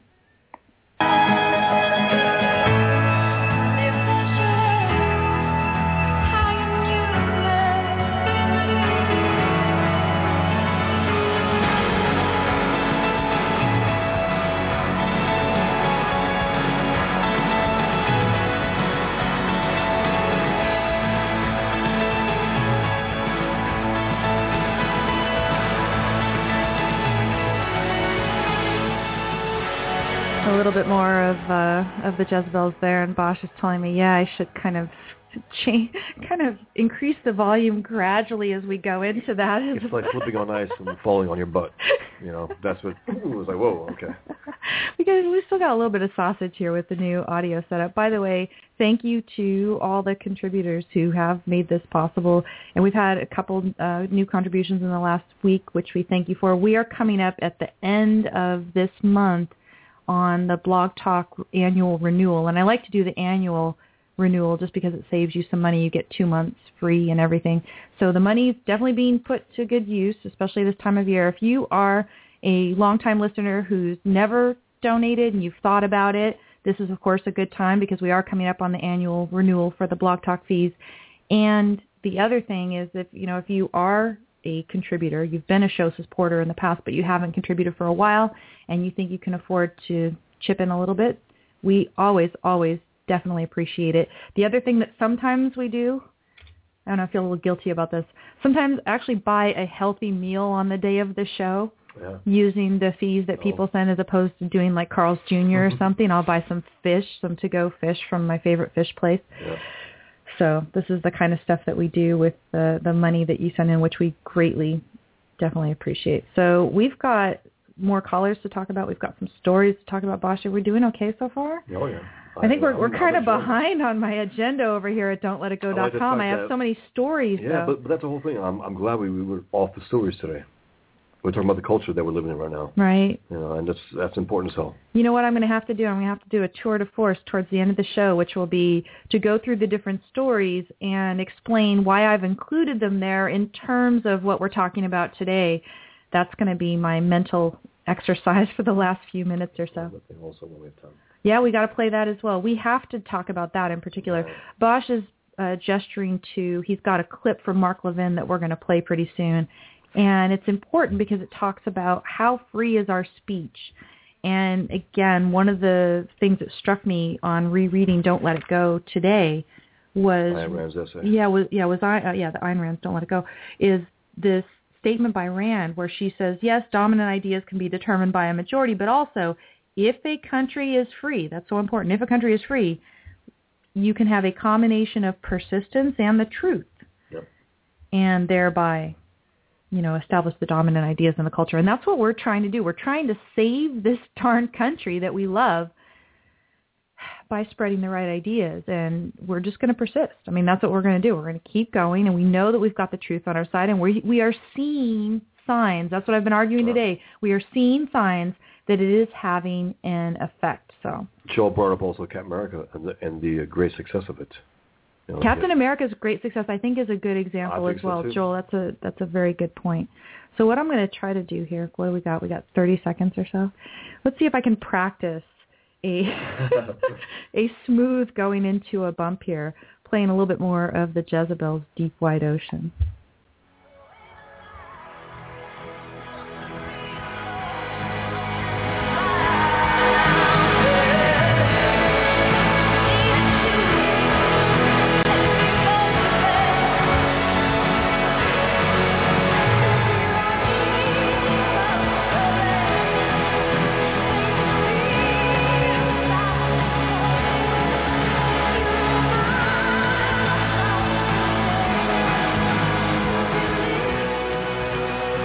Hi, you're listening to Don't Let It Go Unheard. This is Amy Peikoff. I've got cartoonist Bosch Fawstin in the studio here with me. And before the break, we were speaking to Robert NYC. So we're going to go ahead and You're return Robert. to Robert. Yeah, with him, not to. Did I say two? Yeah, that's fine. Oh, I was talking at I guess you Robert. could. I guess you could. I was just talking at him. You know, I wasn't Rob. wasn't listening at all. You're still the boss, Amy. That's so right. so Ro- right. so Robert, I know that you are a productivity junkie. So the fact that you are still here listening to us right now must mean that Alex Epstein has not yet released his podcast. Right? I yeah, I guess not. Okay. That's all he says. He Uh, laughs. I'm yeah. looking forward to it. I, you know, he's he's a junkie of productivity stuff. So even if you don't Yes. necessarily agree with his conclusions about the pro- best productivity strategies, I know you've got your own ideas as well. I think he's always worth listening to, even if you're not. oh gonna, yeah, no, I I apply Alex's. He's got Okay, some great you- ones. you I paid him Alex. money for his stuff. Actually, yeah, yeah. No, his resolution revolution i i was life changing for me. Actually, I got to admit. So I'm all for everything Alex is doing. We need to multiply Alex by about a hundred, and then we'll have the culture in about uh, two years. Well, and this is this is why I like the fact that he's just putting his podcast out there, saying, "Hey, I'm just going to give you what I can on what I did." Because what I did is I said, "Hey, come on my show and promote your book and give us a few tips in the process. That would be wonderful." Because we just wanted. I know he's learned something by doing this, and Mhm. we want. We all want to know what it is, so I think that's going to be very good. And, and here's another thing too that I, a point I wanted to make, which is that keeping the sense of life, the proper sense of life alive in you is not just a matter Yeah. of espousing the right ideas explicitly. It's a fact of living the ideas. And part of living the ideas is actually achieving things. So yeah, you know, this attitude towards achievement, you have a much better attitude towards achievement if you are in the process of Yeah. achieving things that you think are valuable to you. And if you in your own mind have said to yourself, okay, I need to write a book I need to write a book. I should write a book. If you've been shitting on yourself about writing a book and then you don't do it, you're going to feel like crap about yourself and Right. and your attitude about achievement is not going to be a positive one. And it doesn't matter, I think. You're not going to be as effective an advocate of the right ideas if you don't have that implicit sense of life behind it. Yes or no? Absolutely, Amy. I'm really glad you brought that up because as down as I might sound, it's about it's much more about the broader culture than about my own situation in the culture because I'm moving forward like, you know, like a steamroller. I I just have things to do and yeah, the government's getting in my way, but I'm still getting things done and um and that's not going to stop. You know, that's that's not uh go, uh, it's not going to stop. I- So, and and my positive attitude towards life as such will not change. It's just that my my fear for America, and this is the last thing I'll say on this. This is the last negative thing, at least I would say, is the the sadness from 1971 to now is we have such a dumbed down voting public. Okay, Mhm. brainwashed government school, brainwashed public. That even the right ideas, I just I, I'm skeptical that they can penetrate into the masses, and um, uh, while this you know while this battle is going, and that's that's the thing I fear most is that we just have this perceptual level voting public, and we we are discussing high level conceptual ideas that that just take a long time to implement. But you know, as Ayn Rand says, those who fight for the future Well, live in it. So And I and I think it's not just that they've been dumbed down by the progressive education. The explicitly wrong ideas have been hammered into them as well.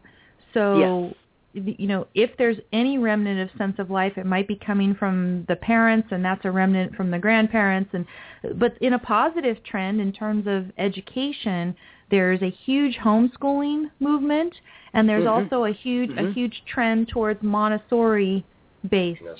training and I would say that both of those are going to combat. And again, go back to Rand, right? Go back to what she said, which is that it's not necessarily has to be a majority that's going to create the dominant ideas in a culture. It can be a determined, persistent minority operating with the truth within the context of a free society. And I think as long as we have enough people armed with proper thinking methods and the truth, and we're persistent and we're not completely closed off from communicating, that's that's what to think about. Mhm. Yeah, I, I will agree with that. I, I Okay. will agree with that. I I just uh you know I hope we can get enough you know enough of that out there in enough time because uh, That's what we're yes, all that's what we're all working and- for. That's what we're Mhm. all working for. And and I and I think the resistance to Common Core right now is a very healthy trend Yeah. in that regard. So anyway, Robert, I'm going to take one other Okay, call that we thank have. you. I thank thank Yep. you very much for calling, and we look quick. forward to talking again. quick, Yeah, just go an ahead. Observation. I'm, I'm, I'm thinking about the battle here, and you got to look. You know, Yaron when he's out there, he's full of life. You know, it's it's obvious, it's clear to his audience. They know this guy is full of life. And the other side, you got those who are full of you know what. They're full of lies. They're full of BS, and that comes clear also. And to Obama, I think the the the everyday people listening to him, watching him, they know he's a lying rat. Even those who are on his side, they know this guy's full of crap, and that is also against them. They know they they can smell truth, even if, if they're not, you know, completely attuned to it as as honest people are. Uh, so I think that's also something. Just the whole demeanor, the whole uh, attitude of what is being said and how it's being said. Right. I think it's really so obvious. I mean, Obama's full of crap. You know, another thing that we can do, I think, to help kind of bridge between, I mean, because there's people, there's a bunch of kids who are now either being homeschooled in better methods or they're coming up through Montessori programs. And there's the older people who are Tea Partiers. I guess the average Tea Yeah. Partier is an older person. I imagine, but I don't know. I To mean, help- I, to I've help- been I've been to a few. They're not necessarily. I mean, there are people younger also. Yeah, to help kind of bridge, I think Brittany Fay Rivera of the Undercurrent is right that there also needs to be a you know a cultural movement within colleges, Yeah. and she's working on that. So if you want to find out what Brittany's doing to try to help in that regard, go to the undercurrent. When I say Yaron, I, I meant Yaron Brook, the president of uh, of Ayn Rand Institute. Yeah, of course, of course. Now we've got another call that I'm going to go ahead and take here. Actually, we're getting more calls. This is excellent. Hi, who's this? Hi, Amy. Hi, Bosch. It's Mike Kralus. How are you? Hey, Mike. Hi, doing good. How about you? Doing good, thanks. I just uh, the for the what you just mentioned from uh, Ayn Rand's essay uh, about the determined, persistent minority. Right. Uh, Ayn Rand, I don't know if she meant to or not when she wrote the essay. I uh, I don't know, but she just described the founders in that one statement because Yeah. the percentage True. the percentage of colonists that wanted revolution, that wanted separation, that wanted independence was maybe 10% at the Wow. most. It was infinitely small. But they Mhm. were persistent and they were honest and they were right. And they Right. had right on their side and they had the truth on their side. And they and they Right. just wouldn't they wouldn't bow, they wouldn't bend their knee and they fought. And you know, no one no one wants to fight to be free, but sometimes you have to. And uh, I think I, th- I think Rand hits that on the head in so many things that she wrote, fiction and nonfiction. Where No, there comes exactly. a time comes a time when you have to fight, and nobody wants to. No one wants to get into a fight where you actually have to fight to be free. Right. But sometimes the only way to maintain your freedom or to attain it outright is to fight. You know, And, uh, Mike, that that br- that brings up one thing that I did want to mention today, and I wanted to mention it in connection with some of the stories that I've got listed on my blog at don'tletitgo.com. Um, do you mind if we cut this a little bit short and I go to some of those? Because what I want to talk about is, are we free? Are we able to communicate and spread these ideas and be persistent, spreading the truth in the culture? Or are we in a state where we're going to actually end up having to fight about this? And that's what some of the stories bring up today. So um, let me go ahead Okay, and, and, well, and okay, well, uh, can I can I finish just with one statement? Just of take a few of seconds. course. Yeah. Uh, you know, thank the good Lord above, or whomever you want to thank, or whatever, for for this right now, the internet, because this Right. is.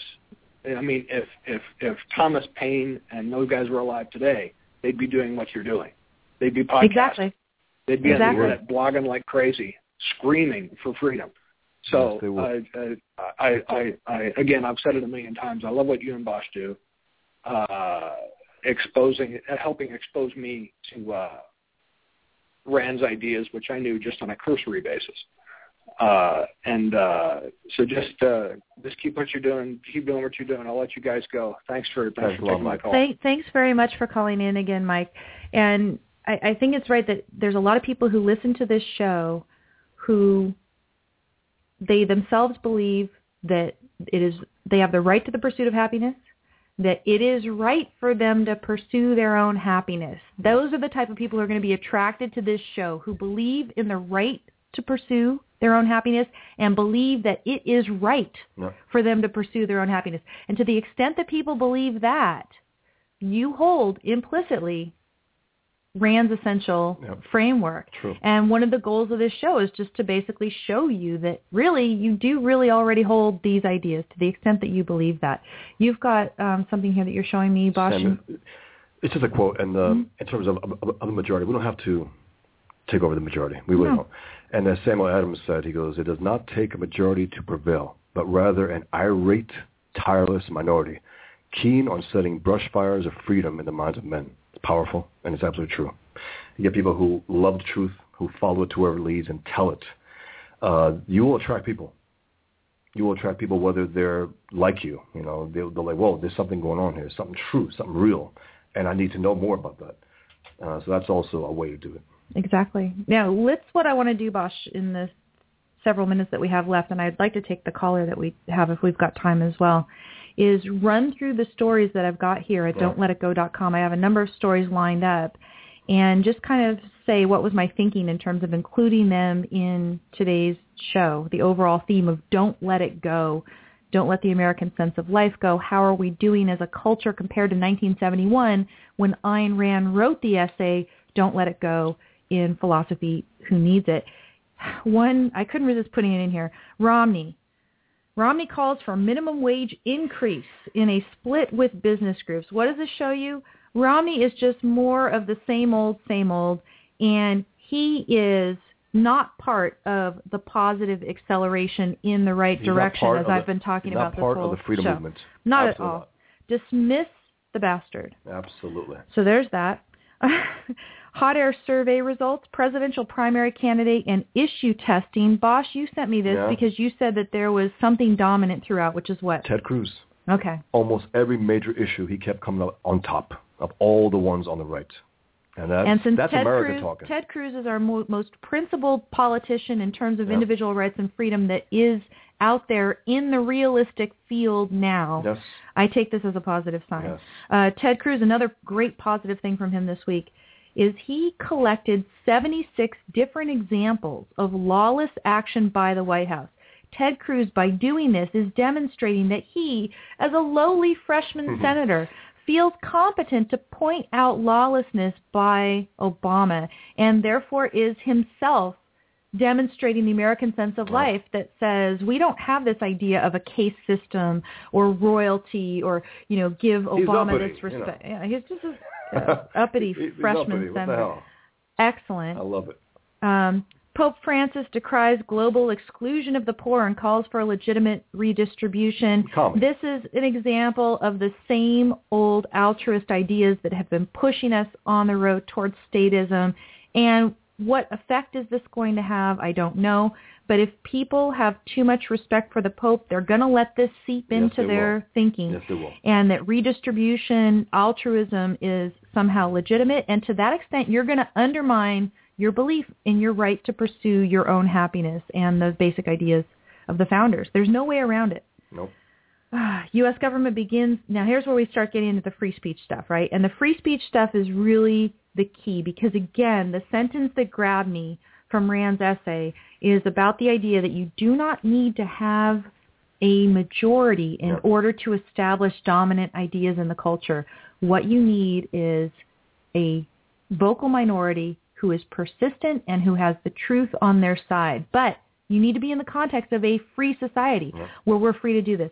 And there's a number of stories that are disturbing in this regard. One is U.S. government begins its rollout of a so-called driver's license for the Internet. Rob Abiera, thank you for sending me this story via Facebook. It's on techdirt.com. And it says an idea the government has been kicking around since 2011 is finally making its debut. Calling this move ill-timed would be the most gracious way of putting it. And here's a quote. It says, a few years back, the White House had a brilliant idea. Why not create a single, secure online ID that Americans could use to verify their identity across multiple websites, starting with local government services? The New York Times described it as, quote, a driver's license for the Internet. Sound convenient? It is. Sound scary? It is.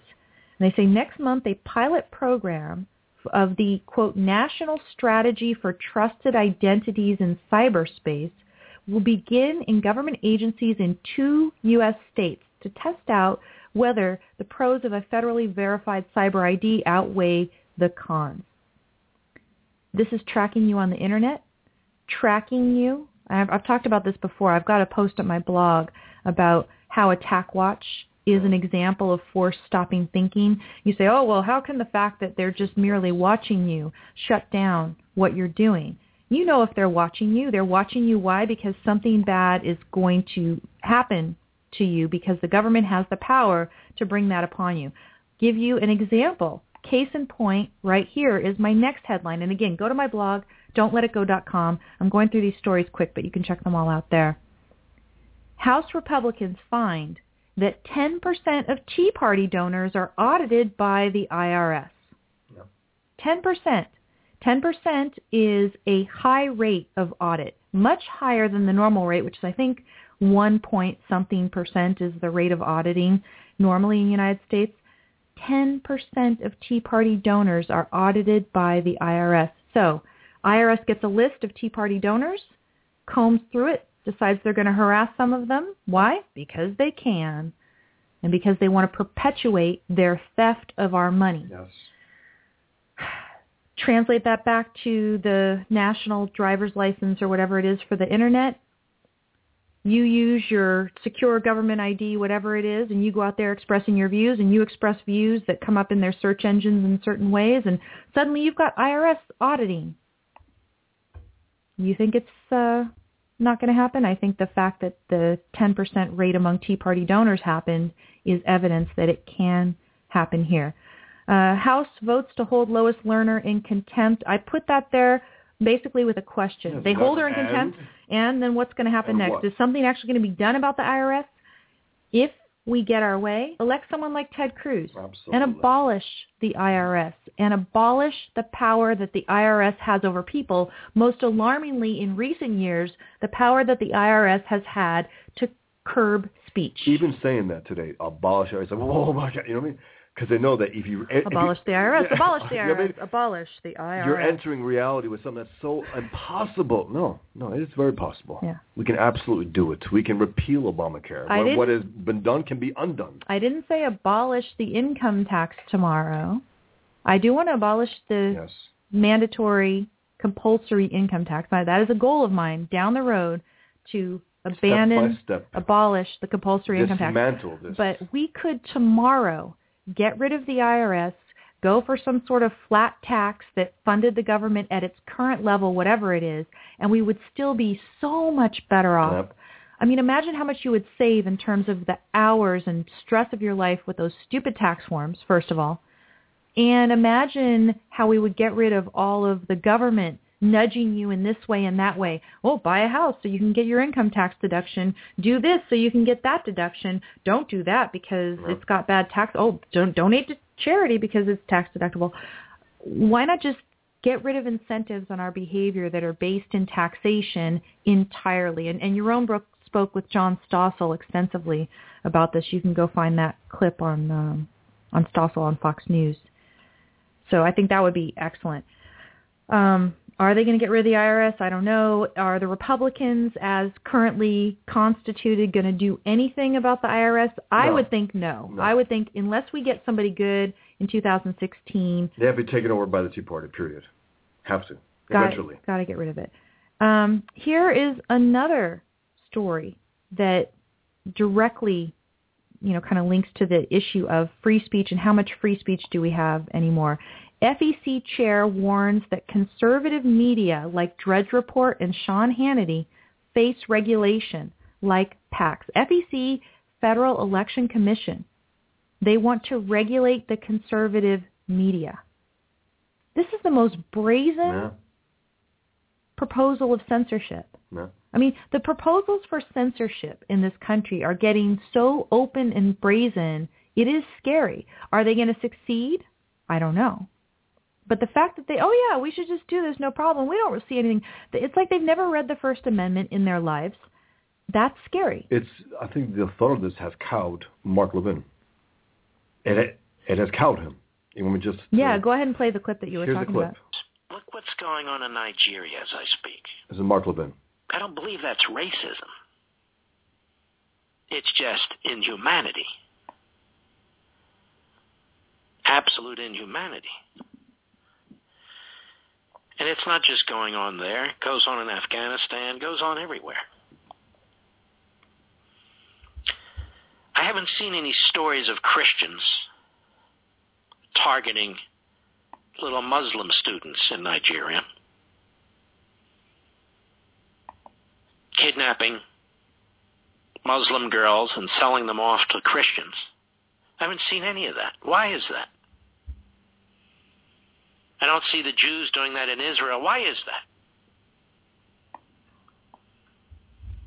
Something terribly wrong. I'll let you answer it yourselves. Because if I answer it here, I'll be thrown off the air. He actually believes that he'll be thrown Actually, off pl- the pl- air. yeah, play it a little bit more because he says why he believes he'll be thrown off the air. Because that's the nature of this business and the nature of the FCC in this country. He thinks he'll be thrown off the air if he tells you the truth about Islam as the root cause of what's going on right now. That's not true. That's not true that he'll be thrown off the air. He has decided, he has decided on his own that uh, I'm going to knock out my own free speech because they might do it later on. This is bad.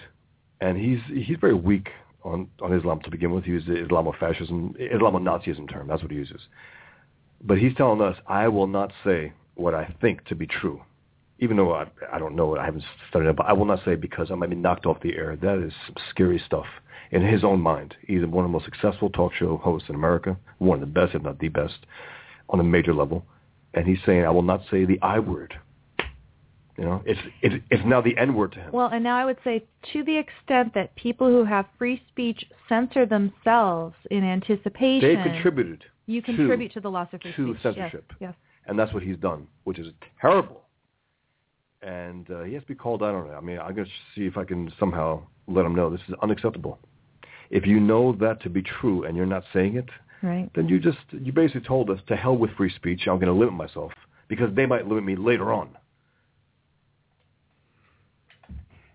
anyway, the the reason that this is so so important again is this issue of having a vocal, persistent minority able to spread the truth in the context of a free society. Yep. We need the free society there as a precondition of this being speech. effective. Express it. Right. Speak it. You can. You still can. Now, talking about wimpy expressions of speech and opposition, you gave me this story about the Beverly Hills Hotel Yeah. boycott. Right. Yeah. Wh- give Well, give no, the essence of it. I think it's having to do with they are they're protesting Islam, but they're trying to protest that one individual who is part of a government who wants to install Sharia law now, and also in terms of what's going on with the Boko Boko Haram, which I call it. It's it's haram, and uh, Hollywood actors are going in their toilets more or less. Like with Justin Timberlake, he's in his uh, what do you call that robe, Yes. and he has a thing: real men don't um, Buy buy buy girls, something Yeah. like that. That's their protest, and they're doing. They're not doing it in like a Tea Party protest with individuals. They're doing it in the privacy of their own home, very, very safely. They're saying nothing. Real men don't hold placards that say "Real men don't buy girls." They make movies against those those rats. Is Sean Penn going to make a movie against the, against the uh, Islamic pimps? I doubt it. Probably not. Probably not, guys. You know, we've got only a minute left. What I urge you to yeah. do, yeah. Well, we've got at least one more call that I wasn't able to take. I'm very sorry if you're holding on. Please do call next time. We can continue this discussion next week. I also urge you to go to my blog at don'tletitgo.com to look at the stories we haven't been able to get to. California wants to tax you for every mile that you drive, in addition to the gas tax that's a per gallon tax already there. And in particular, I want you to check out the Salon article written by someone who came here from Jamaica who greatly admires and understands Ayn Rand. It is amazing, and it is one of the primary examples I'm citing as an acceleration in the positive direction in our culture. So while you're there at don'tletitgo.com, leave comments on today's show. We can continue the discussion there. Also subscribe to the blog if you want to keep up on everything that we're doing. And if you donate to the show, we greatly appreciate it as well. Take care, everyone. Have a great weekend, and we'll talk to you next time.